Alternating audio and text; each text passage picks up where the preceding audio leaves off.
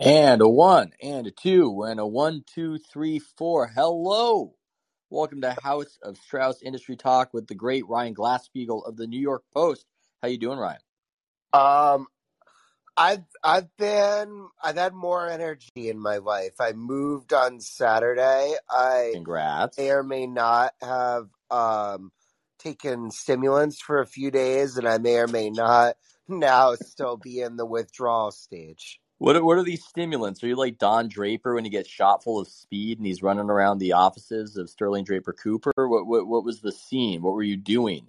Um, I've so I've been um I basically for since I don't know freshman or sophomore year of college, I've been able to um get prescriptions for Adderall, and I don't take it regularly. I just Mm. take it when I like really need to be productive Superman, but I know when I do take it that there's going to be like a back end Oh yeah. of pain. And so I'm hoping that today is the final day of me like really not feeling well on account of being in withdrawal. You've got a built-in excuse. I mean, it is a cognitive steroid. There was once a great Slate article written by a guy who was on Adderall. This might have been back when I was in college, and it reveals at the end, after describing all its effects, that the article was written on Adderall. Uh, so that's that's when it was new in the consciousness of the American public. But but get this, get this. Uh, you're dragging just a bit. You're maybe feeling a little sleepy, just a bit maybe if we talk about the most controversial issue in all of sports, uh, the type of issue that can get you ousted from your platform or kicked off social media, maybe the adrenaline will kick in. I'm just Are we talking about there. the end of basketball games again? we might be, or maybe we're talking about spring training, perhaps, possibly, maybe. I mean, I'm just talking about. Look, I I, I try to um, figure out from my market research of having conversations with real people out in the world of what subjects they would like to see covered. And I was out in Tahoe, real America, Tahoe. Not not really. It's kind of a fancy pants place. Um, and a friend of mine was bringing up the the Lia Thomas situation because over the weekend, I believe Lia Thomas won the 500 and, and set a record. And you said to me that the way ESPN covered it was very curious. It was interesting. It stood out. And so I think we could start off the conversation by getting into that, maybe observing some of the dynamics with uh, how ESPN slash Disney is responding to some of these, as we might call them, gender and orientation controversies writ large.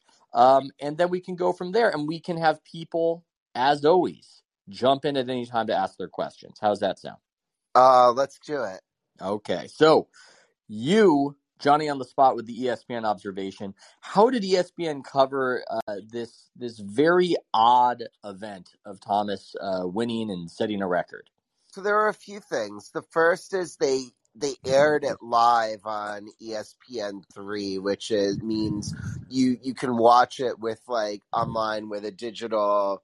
And if if you're like an ESPN cable subscriber, you can watch it online. And so they aired the event, and the announcers were not really like talking about this as though it was weird and controversial. They were Mm. kind of like playing it straight. They were not um they they might like have given like brief allusions to controversy, but they weren't really giving very much credence to it. Um then I noticed the next day, Ethan, that both like Today's Show and ESPN um covered this in terms of like features and so they they covered the fact that there were protests and that there was booing in the building and much to my surprise they did not really smear the protesters as bigots. They kind of presented the protesters side and then presented the other side which is uh the pro Lia Thomas camp and while this is I think imbalanced in terms of the sense that they didn't really mention how unpopular the idea of Lia Thomas competing against women is because I think that if this was put to a vote in America, it might be 75 to 85% Yeah. opposed, but it was kind of being presented as a 50 50 thing. But I was still actually pleasantly surprised that they weren't smearing the protesters because I think maybe six months to a year ago, they would have just been going ad hominem attacks on how these protesters Oh. were just, you know, intolerant bigots. and and Trump probably would have gotten involved and then that's everybody to their battle stations right and it makes it feel like more of a 50-50 issue i think i think Trump turned the kneeling uh, for the anthem issue into more of a 50-50 issue uh, there was a lot of polling before that that a lot of people didn't like what Kaepernick was doing but once Trump who certainly has his supporters but is also pretty unpopular as well once he represented the side against Kaepernick it became more like a 50-50 issue. So that's probably what would have happened. I think it's it's irresponsible the way they do cover these issues that they don't let the majority know it's the majority. It's a bit of a trick, um, and I think that that is unfortunate. But it, it it's a tricky one. It's interesting. It's interesting. There are dogs that aren't barking on this issue. One of them the WNBA, uh, who I noticed jump with both feet towards any social justice issue, very quiet. well, there was, I mean, there was a story on ESPN today and a thread that we'll get to that they talked about the first like non-binary WNBA player. I yeah, will but admit I that's did not click into the story because well, uh, that that I'm that, of- that one is F. FTM, if I'm not mistaken. I think many in the WNBA do not want the MTF direction. Um, and I think ideologically it's difficult to articulate that out in public, but they they know basic reality just like everybody knows basic reality unless they're completely completely crazy. And so it's just interesting to observe that. And I I think this whole issue I, there are two ways to look at it because I have friends who say they say, "Hey, this issue doesn't matter. This is a distraction. This is on the fringes. Uh, don't talk about it because it doesn't matter." But the response to that, the retort to that is this: It's okay. So if it's very low stakes, then why are these important American institutions unable to admit reality? And if they can't admit reality on an issue of little importance, then how are we going to trust them on, I don't know, whatever they claim regarding COVID, whatever they claim regarding climate change? I think that's really the bigger issue here. If you cannot understand or articulate an understanding that a five year old would have of these issues, um, that males are bigger, faster, and stronger on average than females, especially at the long tail, especially at the top or upper end. And that's why we have a separation. If that's something you can't articulate, um, in the Ivy League, for instance, uh, where we're seeing this take place because Thomas is on an Ivy League team in the NCAA, um, and then the biggest sports media platform can't admit this and talk about this. I, I don't understand how there's going to be any trust, and this is certainly not the only issue, but it's just difficult to to have trust overall. yeah, they they kind of spent like three or four months hoping that it would go away, Yes. like Yes. before they even addressed it at all, because this is kind of a issue starting around Thanksgiving where you it's it's a bad see- match. It's a bad matchup.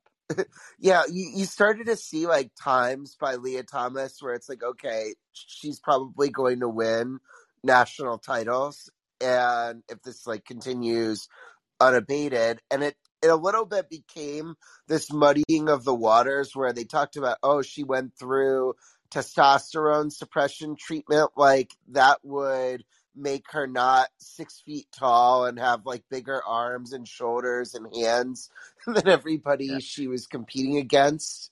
At which uh last time I checked are advantages in a swimming race.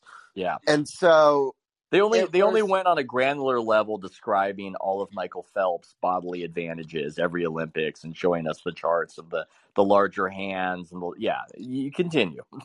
so it like they took a while um they they didn't cover it at all until she was competing for Ivy League championships.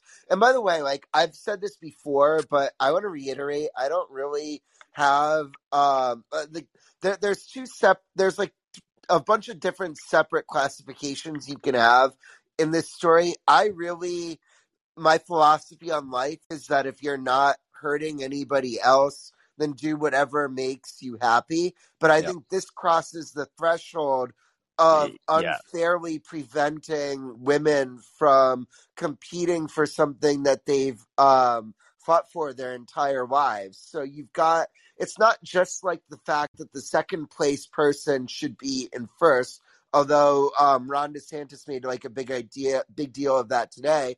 But like the the swimmer who got bumped out of competing in this race at all because of Lia Thomas, she was like in tears, and it, you know, as a you know hashtag girl dad, I- you are a girl I- dad. I it, it, it's really like difficult to square this story with any type of inherent sense of fairness. Yeah. And, you know, you will be attacked for a lack of empathy if you take a certain position on this, but where is the empathy for the women competing? Now, it, it's just interesting watching this play out on the right. I think the uh, conventional conservative opinion is the one that Ron DeSantis has, but there are other people, I guess, on the harder edge of the right who are saying, well, these women reap what they sow. These are our political enemies. The women's sports uh, contingent are people who largely hate us. Why are we wasting capital on them? I've seen Well, that that's, argument. that's a winning issue for Ron DeSantis and I- Clay I would- Travis and on and on and yeah. on down I- the road because they're taking a position that, as I said, probably at least three quarters of Americans agree with. And so if you're opposing them, you're getting kind of cornered into a platform that is like dramatically unpopular. Yes, I think that is the case. And I don't think this is, I think one of the reasons people are scared to share their real opinion in media, we'll take a, we'll take a call soon, but one of the reasons people are shared, they're, they're afraid to uh, share their opinion, uh, isn't just the feeling they'll be bullied, but that they will be bullied by history. Uh, because people who took the more conservative stand on social issues eventually uh, had the highly stigmatized position. Uh, that's certainly true if you were, as most Americans were in 2011, against gay marriage. That is something now a lot of people would want to hide about themselves. But to what you were saying, I don't think this is like gay marriage. Uh, gay marriage, the main argument is who's it hurting? Uh, why prevent somebody from doing something on their own? It's obvious that this is bumping up against other people and it's hurting other people. And parents, I think, are a very engaged voting bloc. And I think there was just a hope that this wouldn't actually run into their preferences and run into their concerns. Uh, you're going to, if this continues to spread, have more and more pissed off parents uh, who want this put a stop to. So I think this is a Waterloo. And there's going to be like physical sports, you know, like women's hockey or lacrosse Yeah. or even basketball, where like in the pool, it's one thing. Yeah, like, sorry, you didn't win. But what happens when you're getting like your your daughter's getting like physically demolished? Yeah, it's like it's all fun and games. It's all abstract until your daughter is getting elbowed on a corner kick by somebody who's 6'5", 220. And with that, we will take a call from is it Kausha? Is that the right way to say it? Well, we'll just make him the next caller and find out. I hope I said it approximately correct. Uh, you are on, sir. Can you uh, can you unmute yourself? Unmute. Hello. Hello, good evening, Ethan. Hey. It's Kusha, and thank you very much for taking a stab at my name. I know it can be a little. I'm sorry. I died. I missed it. Kusha. Nice No, to no, talk to you. trust me, I, I don't mind at all. It's it's very understandable. My name's not the most common, so I appreciate it. Thanks What's up? Um, well, I think if I'm not mistaken, from the sense of it, um, I really uh, enjoy that uh, both you and Ryan are uh, delving into this conversation of how there is a certain hesitation for people to take a political stance in the sense that uh, certainly uh, it's possible that a socially conservative one may not be rem- remembered fondly upon by history. And I think for me, what my response to that point would be is it depends on who the historians are. Hmm. Some people in history can be whitewashed uh, to serve just about any interest, whether that's big money interests or whether that's right wing interests, xenophobic interests, whatever you want, but just to use it for their purpose. So, like Martin Luther King has been whitewashed by every big uh, politician or corporation, Cyrus the Great by Iranian nationalists, Iranian royalists. Thomas Paine by right wingers in the United States. Anyone who has an amazing legacy can be whitewashed, similar to the fact that, well, in, uh, and you can see the opposite in the fact that people who have had amazing uh, experiences they can continue to be vilified or ignored in both U.S. history and the world. Um, they can be forgotten. People like mm. Rosa Luxemburg, one of the leaders in Germany who was killed by the fascists, like Waldemar Pabst, or they can be um, maligned uh, terribly, uh, like the journalist Robert Fisk, uh, the British journalist. And yeah. that's, I think, one important thing I would respond to there. As for the specifics, I think that this case about uh, the recent swimmer um, and there was one person she was banned on Twitter, if I'm not mistaken. I don't know if you two knew know her name, the uh, swimmer who was banned on Twitter very recently. No, no, no that was a that was a fake account. That was a fake yeah, account. I got I got head faked by that. I, I, remember because I had somebody send it to me, and then it turned out to be a fake account. Oh, but, okay, thanks for letting But but the Babylon Bee, if I'm not mistaken, the right yeah, and Charlie satire. Kirk, like they're they're getting banned for yeah for calling trans women men. Yeah, that that is yeah, that they, is they did get banned. Oh, thank you so much for for uh, informing me on that because yes, uh, that's what I've been seeing going around on Twitter. So that's an important um, matter for me to know. And then yeah, so Ted Cruz fell for it too, and I was going to write it up, and then all of a sudden he deleted the tweet and I like went into a rabbit hole of like actually getting to the bottom. This is this is why I don't tweet. You can't lose if you don't play uh, the game true. of responding to the thing that's happening. Uh, it's better just yes. to let the information settle in first, let the dust clear, and then make your comment. Uh, especially like that's why I like to comment more so on history because yeah. much of it's already been established. Well, to, already...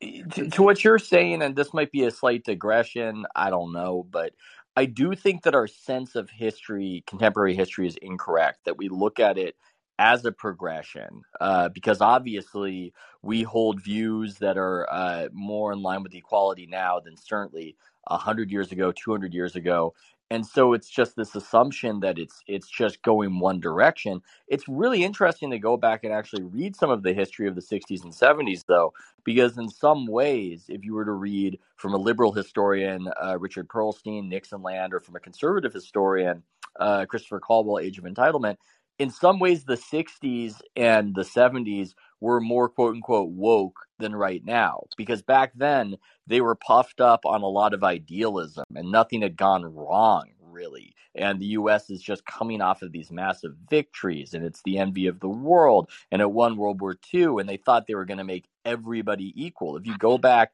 and you read uh, Lyndon B. Johnson's address at Howard his commencement uh, he's talking in a way that is probably to the left of anybody uh, in politics at the presidential level on race. So I, I think that we sometimes don't have an accurate view of how these things have gone, and this sort of message that it only goes one direction is is not completely accurate. Digression. I apologize. No, no, that that was that was very welcome. I really enjoyed that. Thank you so much for that comparison. I think one of the things I don't know. Have you seen this before? It was on Rising um, by The Hill. There's a journalist Ryan Grim. He mm. had. Did you see his um, video? It was published December 28th, 2021. It has over 186,000 views. It's about a trans right memo that uh, warns uh, the movement's badly losing. Yeah, yeah. This, yeah, I remember that. It, it, it's saying um, it's from some sort of lobbying group or activist group that says that the sports issue is the one that cannot get any movement on. I remember that no matter what, no matter what messaging they try, no matter what argument they make, they cannot move people and they're sounding the alarm internally on it. And I think that's one of the reasons why this issue is coming to the fore, especially especially this week in a variety of ways. Um, it doesn't seem like it like i said i think it's a waterloo i might be wrong but i think that this is the thing that is not going to be digested and it's going to be fascinating to see it all play out but we should well it's going to yeah. be the this is as we said before um this is going to come to a head when it's like you know naomi osaka getting crushed or yeah. in the WNBA or something where there's a lot of money at stake because it's one thing when it's like an abstract accomplishment in terms of like you know being the national champion it's another thing when the difference between first and second is millions of dollars Well, I, I was debating this. This actually got introduced at, when I was hanging with friends uh, over the weekend. Of are we going to see this in the WNBA? Now, my friend, he- he's more of the liberal bent, and I think he, I would put him more in the camp of pretending this issue away as it rises to the top and it just keeps on going. But he said, I don't think it will happen in the WNBA because the WNBA is a team sport. So uh, you've got to work with your teammates, and if you're just upsetting the apple cart like this to this degree, there's more of a disincentive versus these individual sports where there isn't a lot of connection uh, between the competitors. Maybe, but at this point, I just view it the way I think the rapper Boosie, Boosie Badass, was saying that if there's money, it's going to happen, and there's money, so it's probably going to happen. right there's a there's a guardrails. tr- there's an enormous financial incentive Yeah, yeah. So, uh, Kusha, thanks so much for the uh, the questions and the thoughts. But we've we've got the queue filling up, so we gotta Thanks for we gotta take some callers. I Uh, appreciate thanks, it. man. Thanks let's go your with time. let's go with Yasarian. Always a great caller. Yasarian, Yasarian, how you doing? Hey, Ethan. Hey, Ryan. Hey, Hi. Uh, thanks as always for taking my call. Really appreciate it. Um, yeah, the Lia Thomas. I got a couple comments on the Lia Thomas thing, and then and then something else I wanted to get off my chest. So, uh, I, I, I at this point I'm starting to feel bad for Lia. I mean, I've Mm. said this before. I'll say it again. Like she's a human being. She's she deserves compassion and and respect. I feel I feel bad for anybody in the public eye. I, I will say, eh, you know, I, I I know I'm interrupting you, but it's the the internet is a proportionality problem, and sometimes somebody who deserves a little bit of shit is going to get buried under a mountain of it. And so, yes, continue.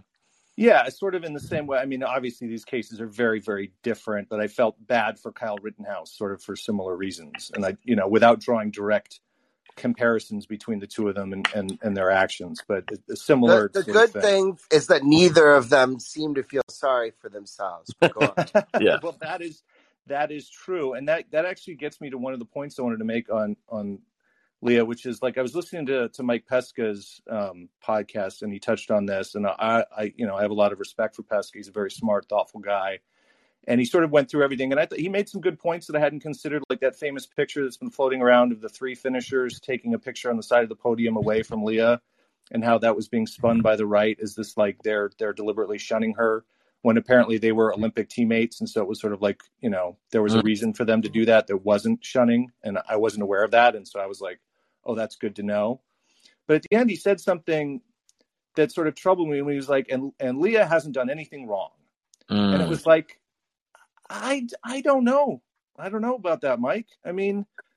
Just because she's adhering to the rules, and this is what I think so many of the problems that we're seeing in our society today is we've just become so legalistic. And so if it's Yeah. something that's not explicitly against the rules, then it's okay. Like how many liberals would say that about what Mitch McConnell did with Merrick Garland, right? There was nothing in Mhm. the Constitution that prevented McConnell from doing what he did. It wasn't technically quote unquote against the rules. It just violated norms of comity and what had been done before in such a way that, you know, I I as someone who still considers himself a liberal, I was flamingly pissed off at McConnell. I can't stand that guy. But it was like, Mhm. no, he could do it, so he did it. So uh, to me, it's it's sort of a similar thing. Lia can do it. The NCAA is saying she can do it, so she does. But anybody with a brain, and she's she's at the freaking she's at Penn. She's an Ivy League swimmer. She's an Ivy League student. Like, yeah.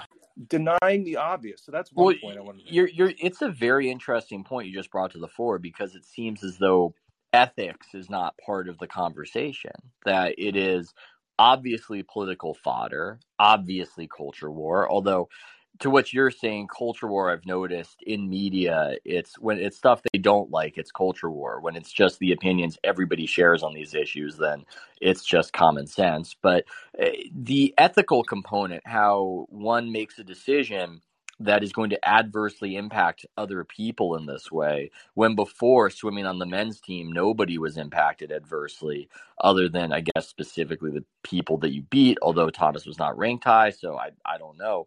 Uh, putting it in the ethical realm is something that we haven't seen, and I guess that's another dog that hasn't that hasn't barked. That's an interesting point to raise. So uh, yeah, yeah. I guess anything... the, the only person who knows Lia Thomas's intentions is Lia Thomas. So just comes that amounts to a guessing game of what Mm. she's thinking in all this. Yeah, Yeah. I don't even know. I mean, this it's got to be a a crazy situation. Although some people some people do like the attention. You know, some people at least seek out the attention. That does that does happen. So, um, Yeah, there well- was one of the write-ups where it was said that she was she viewed herself as you know Jackie Robinson of transports or whatever. NBC Like- News views her as that too.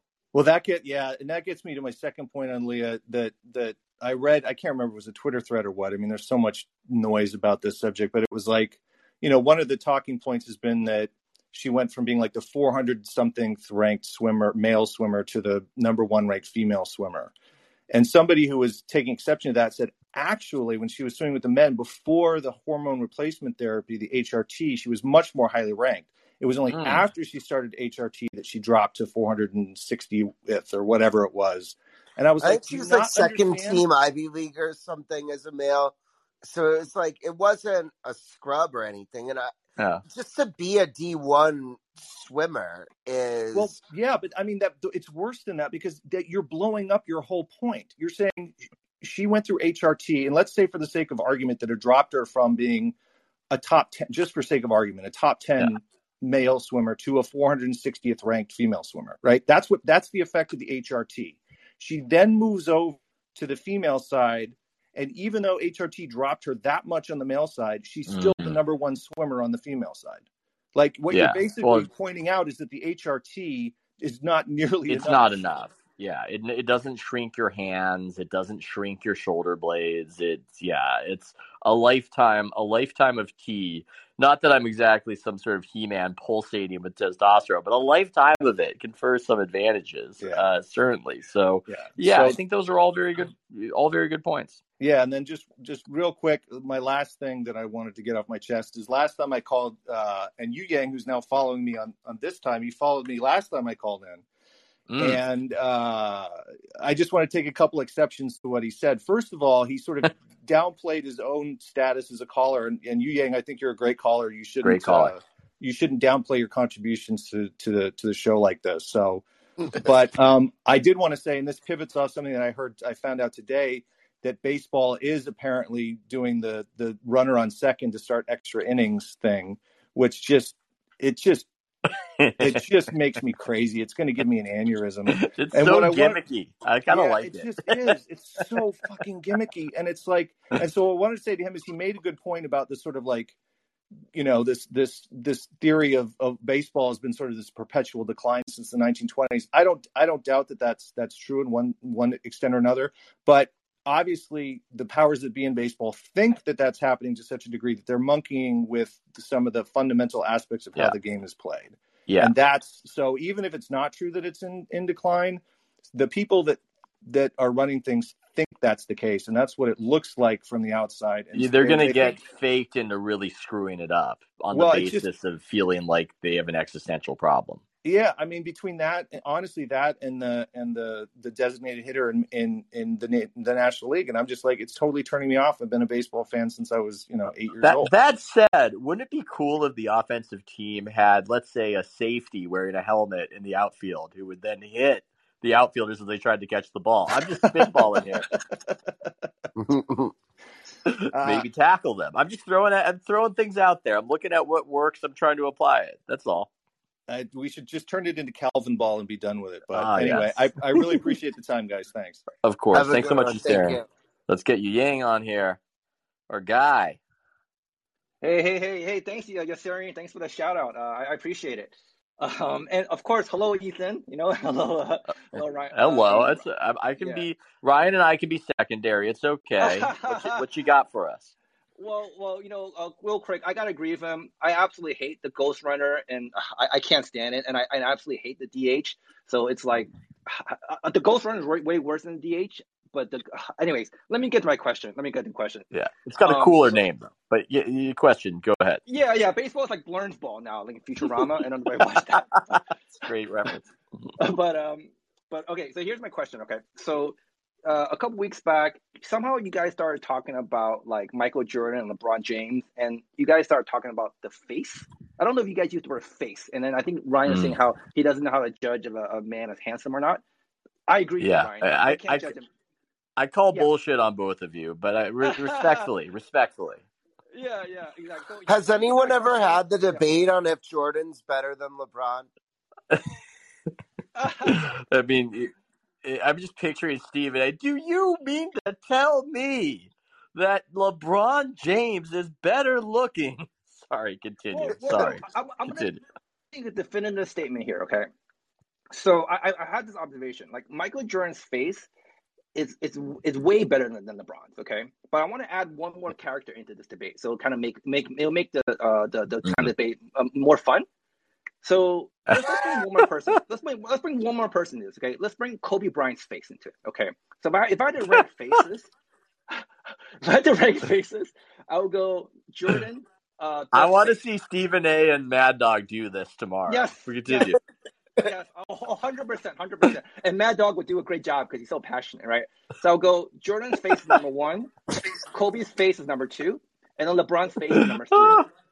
And then if you look at the popularity, that's the rank. Jordan's the most popular. Kobe's the second most popular, and LeBron's the third most popular. Even though LeBron is a way better player than Kobe. LeBron does more things, you know, outside of basketball, whether you agree or not. You know, he, always talks about schools and all the other things. And Yeah. also, Kobe, yeah, good looking privilege is real. It, it's real, and nobody wants to admit to it. Especially a sport that's followed mostly by heterosexual men. Don't they don't necessarily want to uh, admit that that's a factor in how certain celebrities and stars are worshipped. But I think it's very difficult. I don't know if it's possible to be a hideously ugly superstar who moves units, uh, who sells who sells tickets. I don't know if we've seen it. No, Larry Bird, boom, got it, bam, got one. You know, you know the thing about Bird. That though, was is that, before HD. Yeah. Yeah.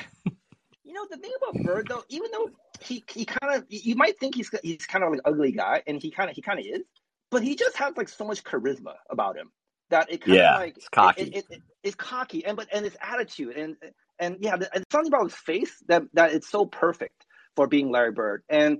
And anyways, that was just my kind of stupid comment and question, and because because I would notice like like uh, for me, I'm a really big Kobe hater. Like I really hate Kobe Bryant. I don't really hate LeBron that much. I, I absolutely hate Kobe though. And like you know, look, Kobe not only was his, was he a super selfish player for his whole career, which I detested, but he's also you know he has he has a bad uh, he he has a bad track record track, track record of the woman. You know, he got accused of that woman in Mm. Colorado. I'm not saying he's a rapist. I don't Yeah. know what happened, right? But it's been He reported that- basically admitted it. yeah, right, exactly, exactly. When when he But- when he apologized, he basically um like pe- that that's um kind of been like lost in history. Yeah. Um like I I think he at least admitted that she was of the opinion that she didn't Yeah, consent the, to yeah, the statement. I mean, we have to be careful here, but the statement.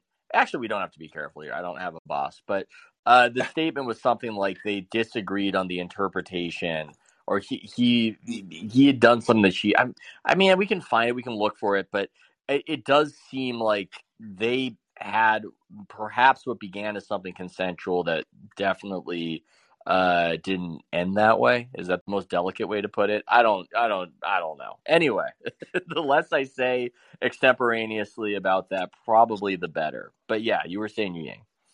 You know what? No, uh, that's my final point. I, I, I should get going because I know that's a huge line. But my whole thing with Kobe is that it's not just her that, that kind of came out. And you know, who knows? Maybe she was a gold digger. She wanted some money out of it, right? Who knows? I don't want to like. I don't want to throw dirt at her, right? I don't know anything about the situation. But it's also the fact that Kobe Bryant's famous for like like sleeping with like hundreds of women after he married his wife. Like, look, I know, like, I'm sure LeBron has his side chicks too, but it's not like so public that it's like it's well known that how much he cheats on his wife or his, you know his his, his baby Mm. mama. You know. So, anyway, I'm biting. my I'm biting my tongue so. I'm biting Yeah, my tongue so hard that um, it's uh, bleeding. it's I'm biting my tongue so hard that it's bleeding right now. But thanks you, Yang. Uh, let's put up uh, Win. Make Win the next caller. Uh, Ethan uh, Ryan, Ethan Ryan, thanks so much for doing this. of Um, course. so I, I'm going to go back to the Lia Thomas thing because what I sense is a problem, and I think you guys have both brought it up. Ethan, you were mentioning a thing about ethics. Um, there's there's no sort of guiding first order principles, um, sort of driving what the sort of advocacy that we're supposed to believe in. And here's what I'll sort Yeah, of say: yeah. it's hard for me to understand how on one hand, I can both be a like a a really ardent supporter of promoting female sports, right, and elevating it and recognizing it and and and and, and, and you know celebrating the achievements of women, right, in, in, in a sports dynamic where we all know, right, like men are going to be better at it. And then simultaneously allow something like this to happen and be okay with that. I mean, how are you supposed to look at a father of a, of a parent think. Exactly, right? And so in totality, when you see all of these different positions that are taken up every other month, right? That are so when you look at them, you know, individually, maybe it makes sense, but in totality they're completely incoherent, they're incompatible. And so that's kind of my point. And then the question I want to ask you about the Waterloo moment about it because I because I think there's so many Waterloo moments, but I don't really know how how, how do you guys think that would like manifest itself, right? Great question. Um, because do you have to have another Youngkin sort of thing? Do you have to wait till it midterms for people to be like, oh, oh, it's okay now to talk about how completely like you know you know unfair this is to people and like how this is not going to work. So I'll, I'll I'll hear what you guys. Yeah, no, the, the the both great points, and I know Ryan has some thoughts on it as far as the political component. But the first thing I'll bring up to what you're saying, it, it's difficult to know what the Waterloo will be because politics doesn't determine everything. Uh, sometimes a lot of people vote for something and it really doesn't matter, and enough people in positions of power and influence are just going to drive the culture and the norms in the direction it goes. Uh, Ryan and I were talking about how uh, people are banned from Twitter for referring to Rachel Levine in the Biden administration or Thomas as a man. That might be a majoritarian position, and you are not allowed on social media to say it. So clearly, it just seems like might not matter so much whatever the public overall thinks as far as what the ground rules are and what you're allowed to say. That being said, I do think a red tsunami is coming in the 2022 midterms. And uh, Ryan, I think you you would agree with that. And I'm wondering if you have any other thoughts on it.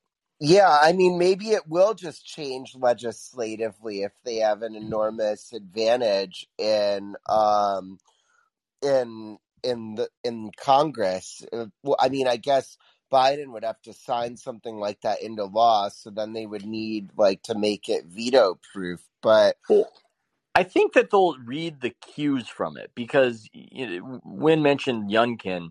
After Youngkin won, you saw it was the beginning of the end for the mandates and the harsh mandates because it seemed clear that that was a big factor and that parents, even if they weren't the most visible members of society and even if they weren't exactly represented well on Twitter, uh, had had enough of the forcible masking on, on their kids in school and felt like they should have that right and they should have that choice. And so you saw the politics changing on that one. And I do think something similar is likely going to happen in 2022.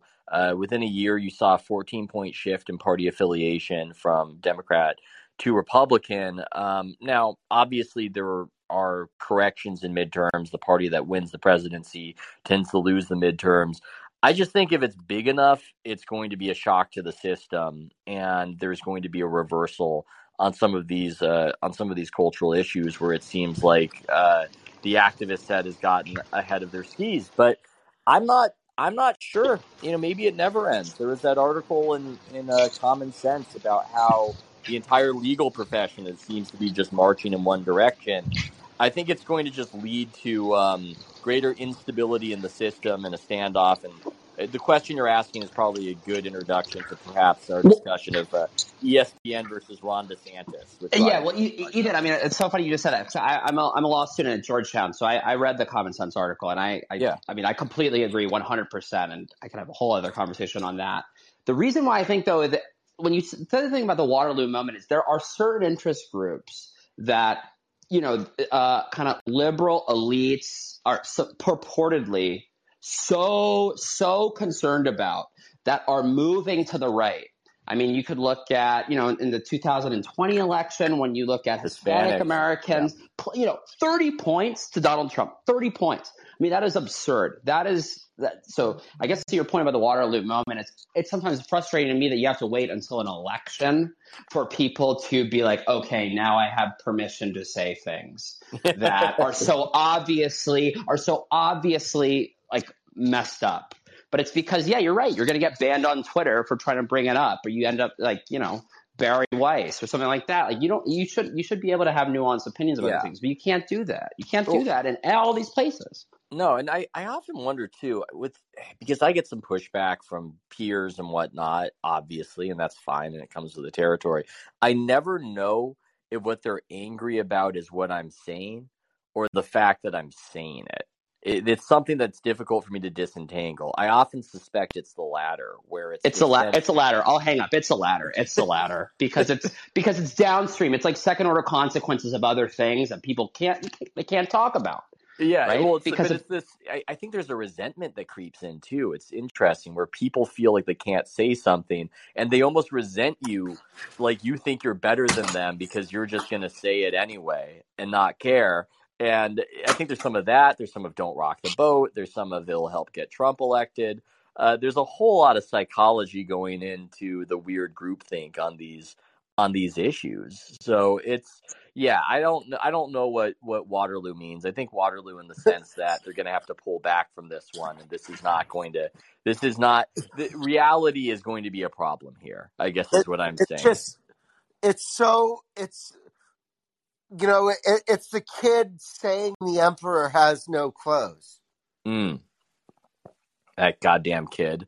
You know, I, I, I said that if we had that parable today, um, the way it would be dealt with with a lot of people in media would be to point at the kid and go, "Oh, so you're one of those emperors have no clothes guys," and then not actually pick up the conversation and just stigmatize the fact that somebody's questioning things. Um, that seems to be the way it's often dealt with. Is just stigmatizing and shunning content free, not addressing what you're saying, instead dismissing it with this idea that, oh, are you just asking questions? Are you just one of these people just asking questions?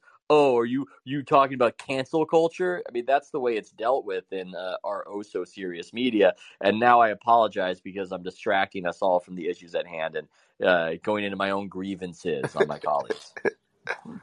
So anyway, Ryan, I guess we will we will uh, briefly touch on uh, the odd uh, ESPN kind of re-entering the political arena uh, and sort of ESPN versus DeSantis, and then we can take we can take some remaining questions and wrap this sucker up. So we uh, got to do the cuban stuff too but yeah Okay, we can maybe touch on the Cuban stuff. Yeah, that's another that that's another uh, fascinating, fascinating clusterfuck over there.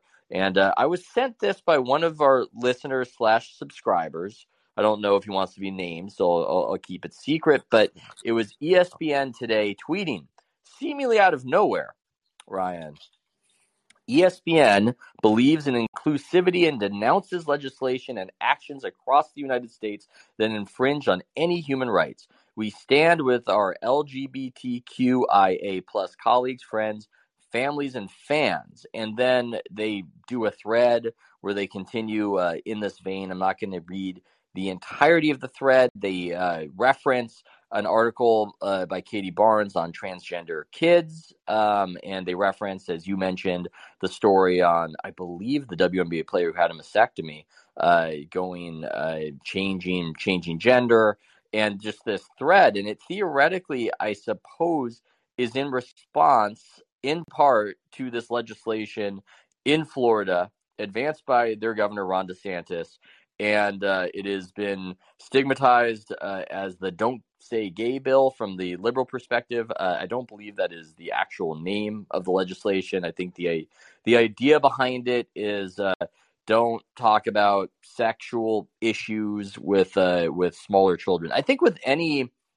with any state legislation, it's it's often murky to me, where there is what one side says the law is, there's what the other side says the law is, then there's the actual law when you read it, and then there's the question of will this even be enforced? And then there's the question of will edge cases be enforced, right?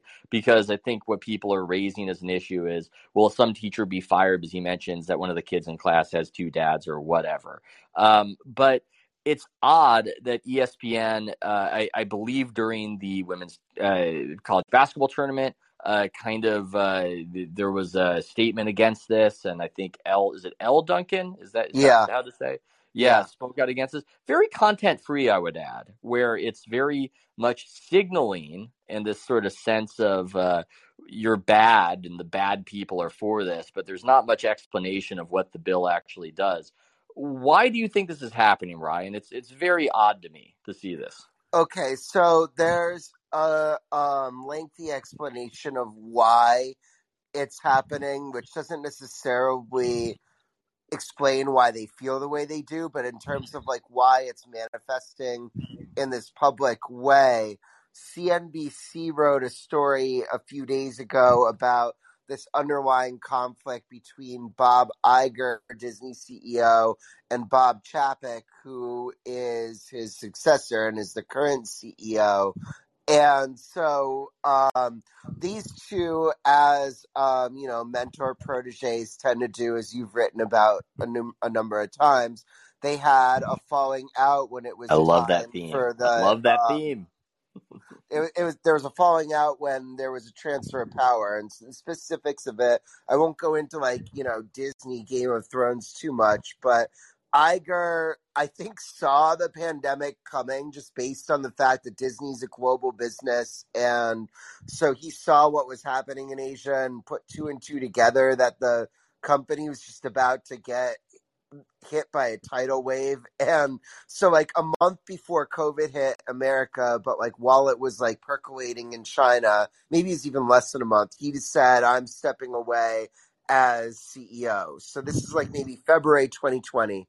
And then in March 2020, you know, Rudy Gobert, yada, yada, yada, the whole country is shut down.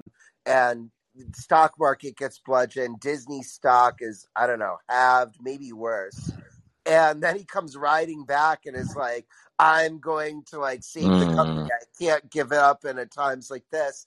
And bob chapek is sitting there being like no i'm in charge now. I didn't ask for this. I didn't need mm. to be our white knight. And so everything since then has been a little bit of like a passive aggressive aggressive aggressive battle between the two of them about how to run the company. Um Chapek, I guess, ultimately outlasted Iger in this battle, but um, it seems that in the story that a number of Disney employees were um, aghast that Chapek and Disney were not coming out more forcefully against this DeSantis bill, and we're starting to like lobby Iger about like, hey, this isn't our Disney. What's going on?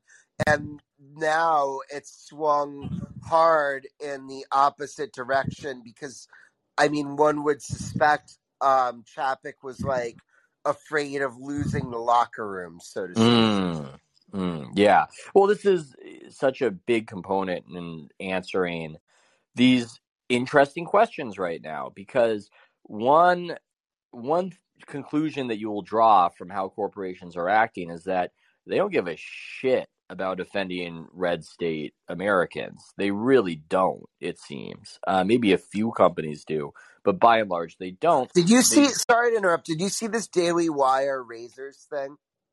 Well, I did see that. I did see that where it was uh, the message, like the classic kind of uh, funny Harry's Razors ad, but it was uh, "Don't buy from corporations that hate you." Uh, that sort of message. Yeah, yeah. Well, I, I mean, I think it's interesting because for the most part, ESPN I think has lost uh, conservative viewership, but they also have a, a monopoly on uh, TV sports rights. So where are you going to go if you like sports? I mean, very few people, because of their principles, are going to say I'm avoiding sports because you offended me. Uh, if they're big sports fans, um, but the reason, the main reason, I think these companies are terrified of uh, of offending liberal sensibilities and totally dismissive of the conservative sensibilities, I think, is that critical mass of people within an organization who will stage a walkout and create trouble. And the people who run these companies live in fear of those people. And those people, for whatever reason, aren't going to be conservative. I saw this letter put out by social conservatives at Disney, uh, but I, to my knowledge, it was an anonymous letter. And they make their case, they make their point. I don't think that they inspire fear and even if they did do a walkout, even if they did make themselves known, obviously the media would not be uh, behind them signal boosting what they were doing. So I think the internal component is a big explainer of why they take uh, socially liberal, i.e., woke positions outwardly, even if it might hurt them business wise. And it, it's unclear that it does hurt them business wise because to your point, they have like if you're a sports fan, you need ESPN for live rights. You can avoid the first take or Elle Duncan Sports Center until the cows come home. It won't really impact their business unless you withhold your viewership from SEC football, which they have all the games of. And so, yeah. what what can you really do? Like if you're in Alabama they have your Nick Saban crack. Like it's nothing mm-hmm. you can do about it. Um, and you know, Disney World is sold out for the foreseeable future. People just crave any type of experience right now, and there's not Red World that could come along and compete with it in the next forty years. And so, it just isn't um, something like they they've got a moat.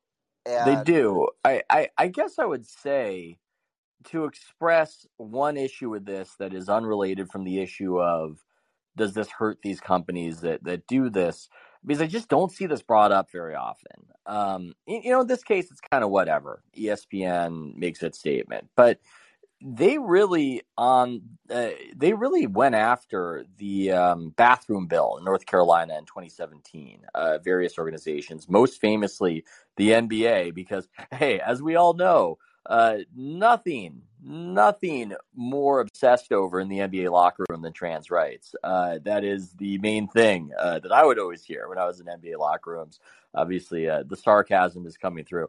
Um, but they, you know, basically threatened the state of North Carolina uh, that they were going to withhold their business. And I think other sports institutions did as well. Now, I think none of my peers have any issue with that. And I want to be clear about the bill similar to the Florida bill, murky state legislation. It seems like nobody can ever give you a one sentence explanation of what the bill does, but okay. Um, okay, so they put this economic pressure on the state to change their laws. I don't think that's I don't think that's representative democracy. I don't think that is that is the idea of what we're doing here. You know, I, I get if somebody wants to speak out if they're a celebrity and they say this is bad, this is wrong, uh, change the bill, the bill should be changed. But if you're having major corporations look at the will of the people and say, we're going to economically punish you as people for voting for this and punish your state unless you give in to us, I don't think that's the most stable system. So when I see it bleeding over into that, um, I just found it to be maybe not the greatest of directions and also just completely unquestioned as it was happening. And also revealing of how, as we're saying, uh, the NBA and these other organizations will put their finger in the eye of Red State Bubba, but never dare, I don't know, offend the Chinese government. But anyway.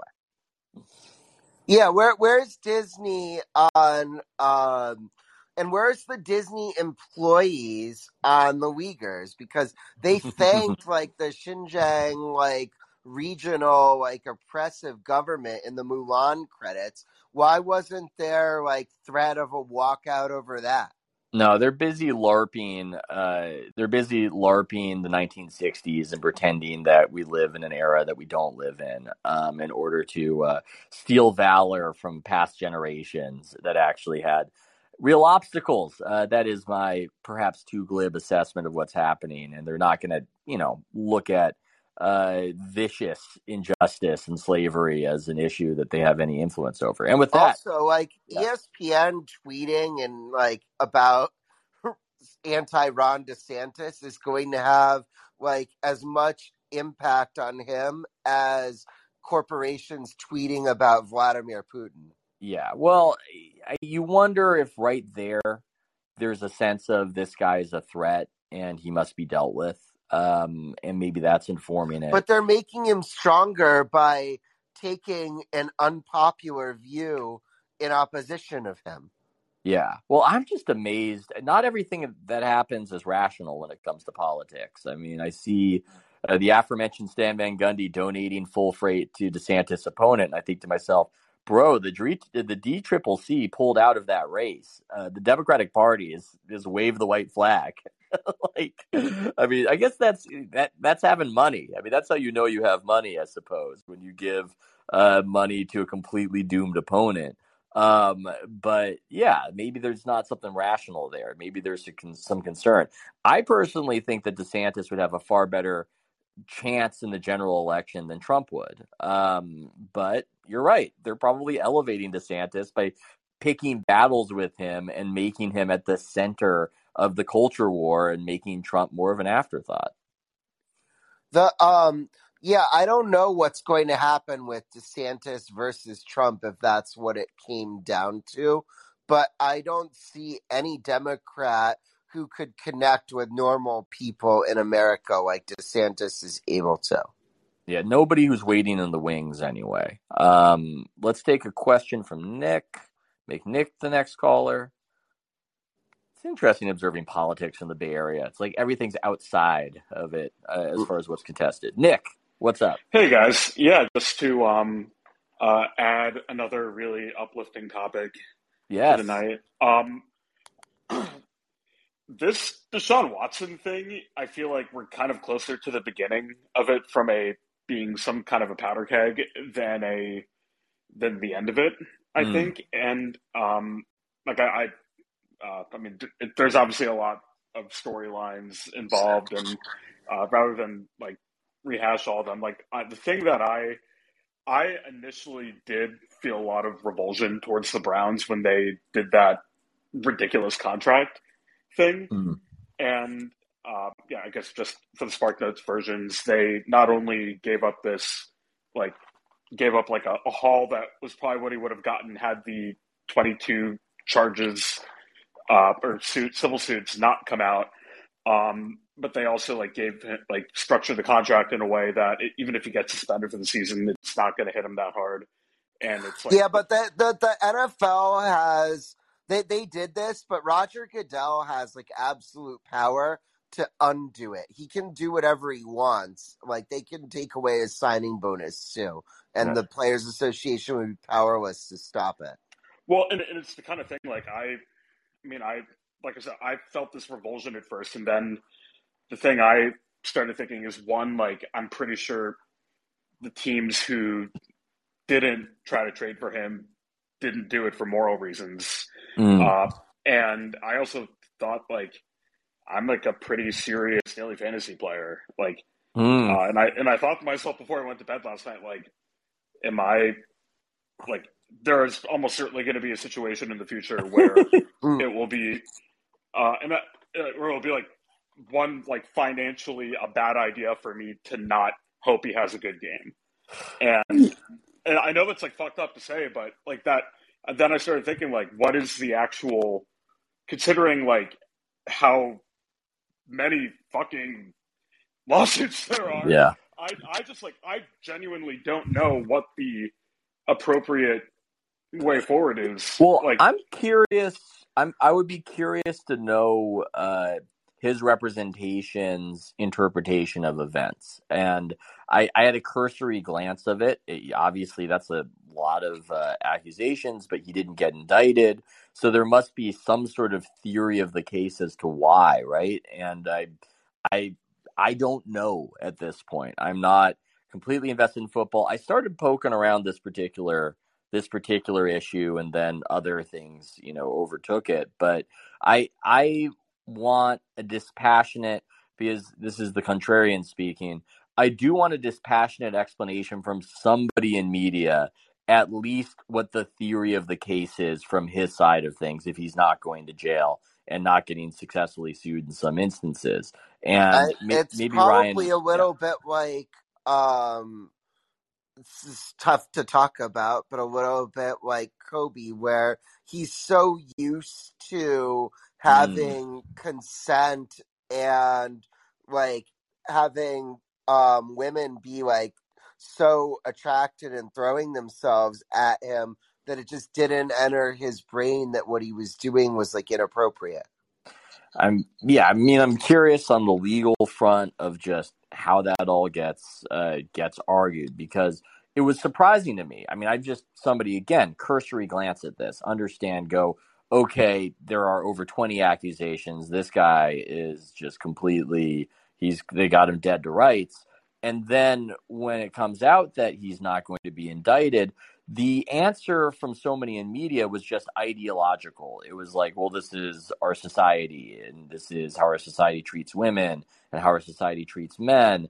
And I remember looking at it going, okay, but I just want I just want an explanation other than that. That's a very broad sort of theory, but what was the uh, and hey, it could be true, right? It could be true, but that's not what the judge is saying. That's not what the lawyer is saying. The lawyer isn't going, Your Honor, he's a man and they're women.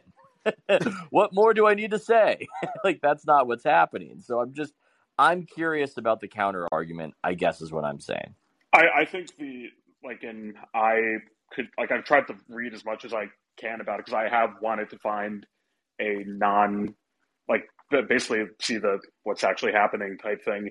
My kind of guess is that there it, it's a lot of things. It's not like a Darren Sharper situation. Yeah, um, that guy where- is just an obvious like rapist. Yeah. Yeah, and it's more it's tricky. The legal system is uh, from a criminal perspective is not incredibly well set up for a shit ton of things that are like bad and disgusting, but maybe not individually up to the criminal standard.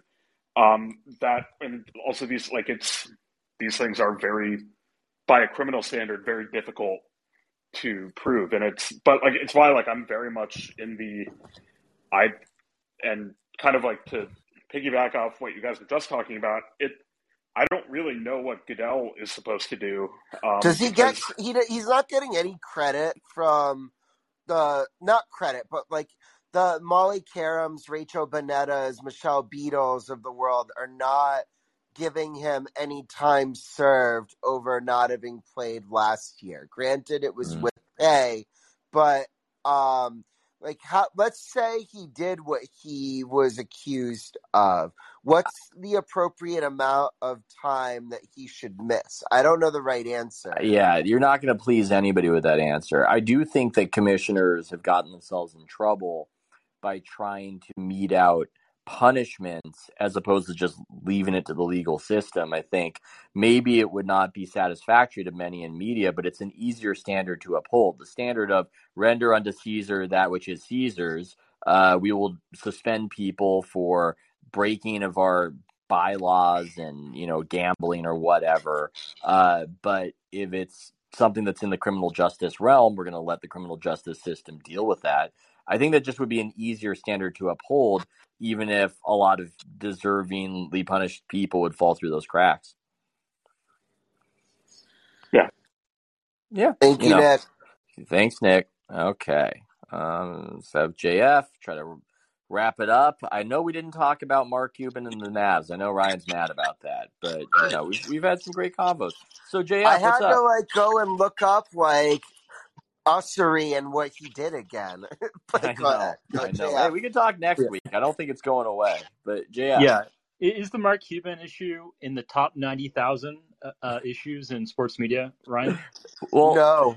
It but doesn't. that is It didn't interesting, re- isn't it? in, until until Ethan texted that we were going to talk about it. It had Oh, not reached I'm my line. I feel bad. I, I really, I really uh, pulled no it's joke okay. on It's Ryan. okay. But that that's the reason I brought the issue up is that we're all in on going after Robert Sarver, but it's hear no evil, speak no evil, see no evil on Mark Cuban, and that seems a little bit arbitrary to me, anyway. Absolutely, and it definitely has to do with you know his uh, probably political leanings and and being an ally in, in many of these uh, uh, you or know just being very present in media. I think uh, somebody who, I guess, to his credit, is usually willing to jump on and and and have it out and argue. Although I will say, when I want to talk NBA ratings, he did not jump at the chance. But anyway, And, and he, uh, you know, and to his credit, uh, talking to who, who was the the woman, um, uh, Megyn Kelly. Uh, oh, she dominated him. She actually dominated, but I give him, you know, credit for having the courage to appear on a, her show and try to address some of the hypocrisies that the NBA uh, is, you know, way, dealing in. Um, but I really wanted to ask. I want to make one comment on the Lia Thomas thing. Uh, really, to Yosarian's point of you know having sympathy for her, uh, I don't have that sympathy just because she really made the, the choice uh, to compete as a trans woman in the women's division rather than the men's division, knowing very well that you know she had all the physical gifts that you guys have mentioned that she would dominate. And I think it was uh, somebody on Twitter had uh, retweeted this doctor who posted a graph of the lap times, and it was very clear. You know, he was subtweeting, basically saying uh, the performance by lap. Uh, you know, she was sa- sandbagging. Like the Yeah. performance would go down, would decline throughout the race, and then pop up at the end. Hers was very flat. Obviously, you know, she had a lot of reserves uh, in the tank, but uh, you know, it's just and it's just so utterly bizarre to me uh, that she wants to be portrayed as the victim in this situation when she is the victimizer to the other women who are competing, you know, in the sport. And I I really wonder if we're going to see a book from like in three, four, five years from now, written by Will Thomas uh, about this experience, him, you know, putting one over on America, uh, you know, testing the limits of this and, and not really transitioning. Because I don't think he's actually had an operation, right? To No, I no. There's no, been no they, there have been complaints from anonymous teammates that Lia Thomas walks around the locker room with her penis hanging out. so That I is quite a sentence. it, it's it's yeah, it's absolutely ridiculous. And I would say it's you know a non-zero probability that you know maybe uh, she or he comes uh, r- comes out as Will Thomas and writes a book about his experience, uh, kind of cashing in on this. I, I would read. I Uh, would I'd be read that book. surprised. I, I would be surprised, but I would also read that book. That that sounds like a fascinating, like a fascinating book. I mean, I yeah. I mean, the, I- I- I think it's more likely that she becomes like an MSNBC contributor. mm, but but I think but I think you guys were absolutely right about her not you know this not kind of resonating in the general public because uh you know basically the parents right you know I Yeah. ESPN pushing a lot of women's sports, pro sports, on to its audience. Uh, you know that's you know eh, you know conservatives will recoil to that because that's not what they want. But it's it's pro sports. This is amateur sports, right? This is dealing with you know Mm. a sport that we don't spectate, but certainly anyone with a daughter, like you know the girl dad, uh, you know can be in that position and understand you know what their child would be going through. Like I would, Bill Simmons often talks about his daughter playing soccer, uh, and I can't imagine like you know her team losing to a team with you know trans women on it, or you know her getting cut by a team because of a trans woman or something, right? This would have been an unreal segment on like a 2006 podcast with Simmons and Carolla. Oh Yeah. my god. I, and I think even now, because you know Simmons is pretty, you know, passionate about you know his daughter's soccer, you know, from his podcasting, right? So uh, He's That's why I smart think- enough now to stay away from it, though. yes, absolutely, he he- he's been scared off, and and He's, he's been scared off just like I'm scared off of the conversation because I want to be invited back on the podcast. And just, you know, that's what Yeah, I'm great managing to- over here. Uh, about that too, I wanted to, you know, the, I was surprised to see you on it. Uh, you you said you had more sympathy for Rich Paul too at the beginning of it. I didn't really understand why. You you kind of mentioned that you're getting his uh, kind of perspective. No, it, it wasn't They were- sympathy necessarily. I understand the loan sharks argument. Uh, it's what I'm saying. Of hey, we made it rain. You wanted Anthony Davis, we got you Anthony Davis. I I think what I'm saying uh, when I talk about that is is as uh, predatory as Clutch can be.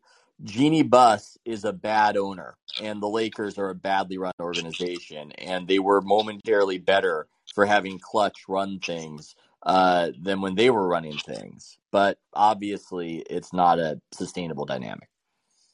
But still, it was uh, really LeBron's uh, decision making that led them into the position they're in right now. Of Yeah. course, it's the good with the bad, but uh, I don't think them, uh, you know, taking no responsibility for this is, you know, a good look or you know something No. to sympathize. No, they they clearly helped run the situation to the ground, but they did get that bubble championship, whatever you think of a bubble championship, and they did get Anthony Davis, which was quite the coup, as ugly as the whole process was. But yeah, I mean, I maybe I was a little too sympathetic. I I don't know. You do a you do a hit like that, and you're talking extemporaneously, and I th- there are always a million things, and you look back and you go like, "Oh, I should have phrased it this way, or I should have phrased it that way." Wait a second, I'm giving up the game.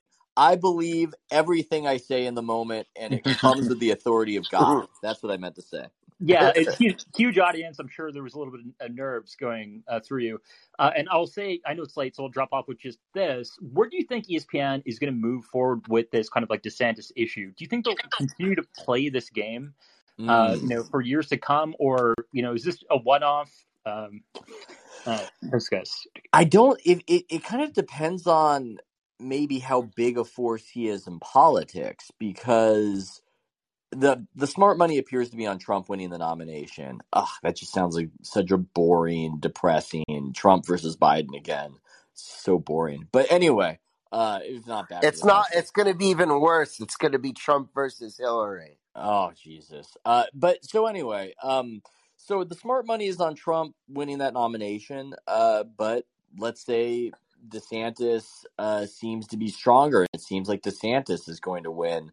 Then I do think that DeSantis becomes this bigger target because the people within ESPN who are ideologically predisposed to treat politics as a form of religion are not going to stay quiet about it, and they're going to attack the big bad thing. Um, so that's, I guess, how I see it playing out. And I think perhaps this is the first salvo because it does seem like the cultural issues are the issues that people care most about, um, you know, especially within institutions that have a lot of liberal people.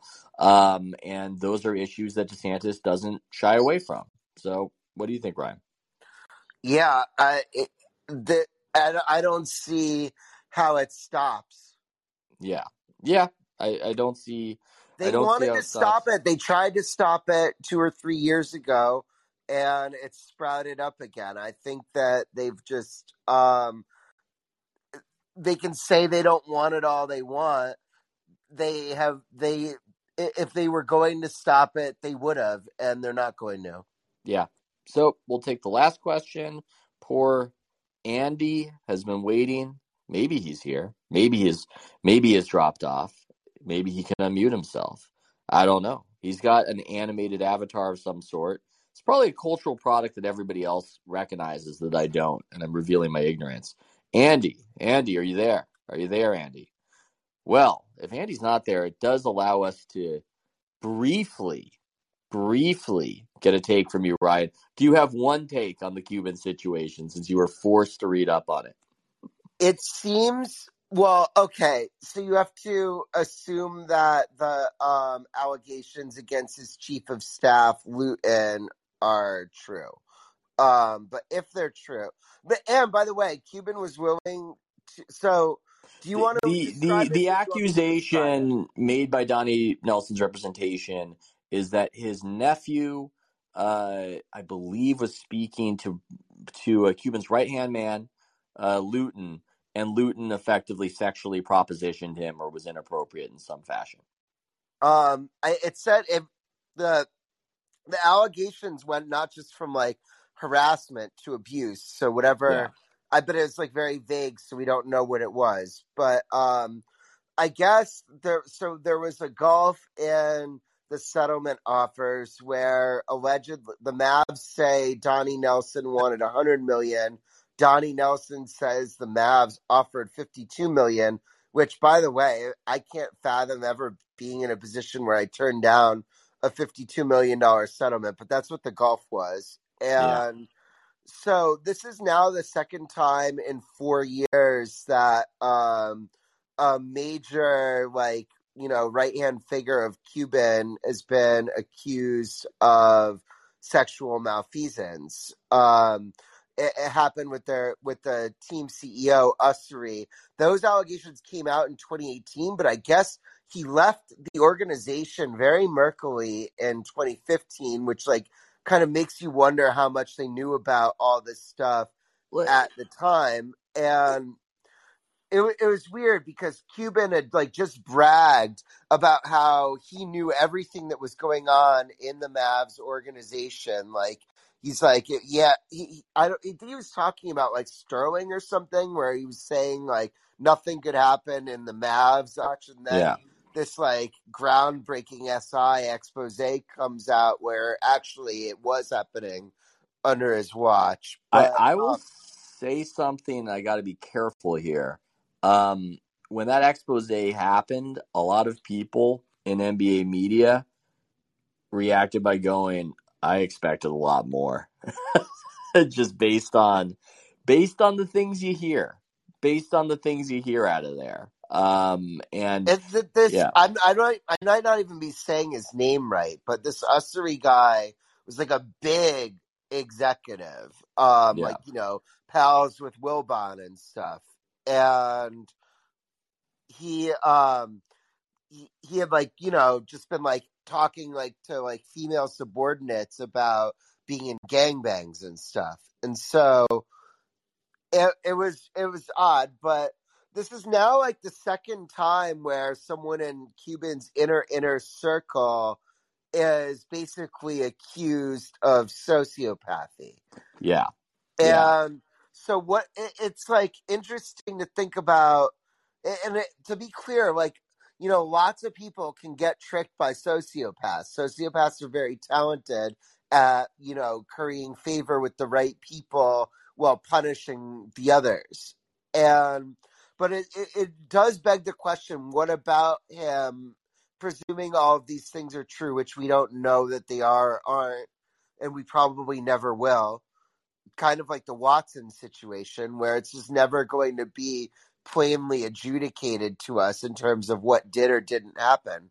yeah. But um, what about Cuban attracts these sociopaths to rise into his inner circle? Well, he is uh, the guy in a show called Shark Tank, where he's looking for sharks uh, to give money to. So maybe he likes uh, shark-like uh, personalities and thinks that they get the job done. It does seem like the people he often hires aren't the nicest people. I'll say freely.